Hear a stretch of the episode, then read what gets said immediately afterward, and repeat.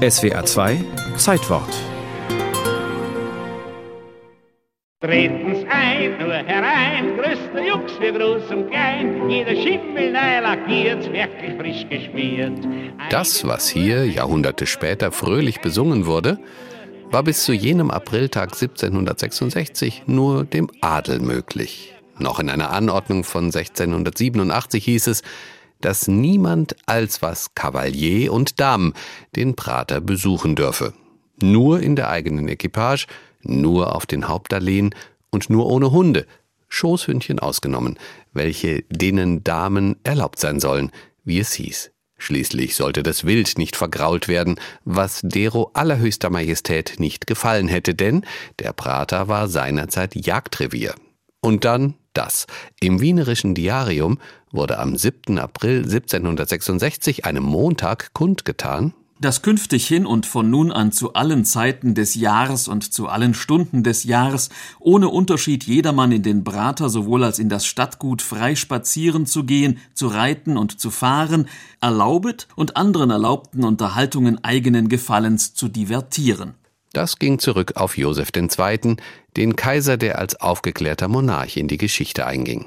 Ursula Storch, die über den Prater ein Buch geschrieben hat, sagt es so. Josef II. hat das wirklich von Anfang an als Geschenk an das Volk, er als aufklärerischer Herrscher, gesehen, wirklich als äh, Freizeitparadies eigentlich für die Wienerinnen und Wiener. Eine Einschränkung gab es dann aber doch.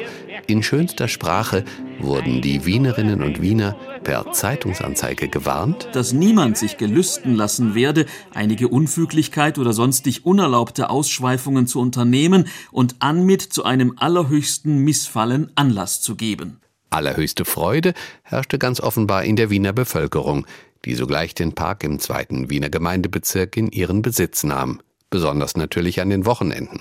Sonntags allerdings frühestens ab 10 Uhr, Schließlich sollte das Pratervergnügen dem Gottesdienst keine Konkurrenz machen. Am Abend gaben dann drei Böllerschüsse das Signal, dass man das Gelände nun zu verlassen habe. Bald aber waren auch die Gitter- und Tore Geschichte, und seither ist das Gelände in der Wiener Leopoldstadt rund um die Uhr zugänglich. Kaffeehäuser siedelten sich an, und bereits fünf Jahre nach der Prateröffnung verzauberten große Feuerwerke eine nach Zehntausenden zählende Zuschauerschar. Im Wurstelprater ging's um Vergnügungen aller Art und seit 120 Jahren geht's im Prater rund. Denn seither, seit 1897, dreht sich das gigantische Riesenrad am Riesenradplatz 1 so die Adresse. Drehort unter anderem für den Filmklassiker Der dritte Mann. Von oben bietet sich der Überblick über ein Gelände, das seit jenem 7. April 1766 als der Park der Wiener und ihrer Besucher gilt. Und dass Josef II. Weiland alles richtig gemacht hat mit der Freigabe fürs Publikum, das lernt man offenbar noch heute in Wien im Schulunterricht. Ja, wir sind auch stolz, dass er Kaiser war, weil er war einer der besten Kaiser, hat gut regiert, er hat viel für die Bevölkerung gemacht.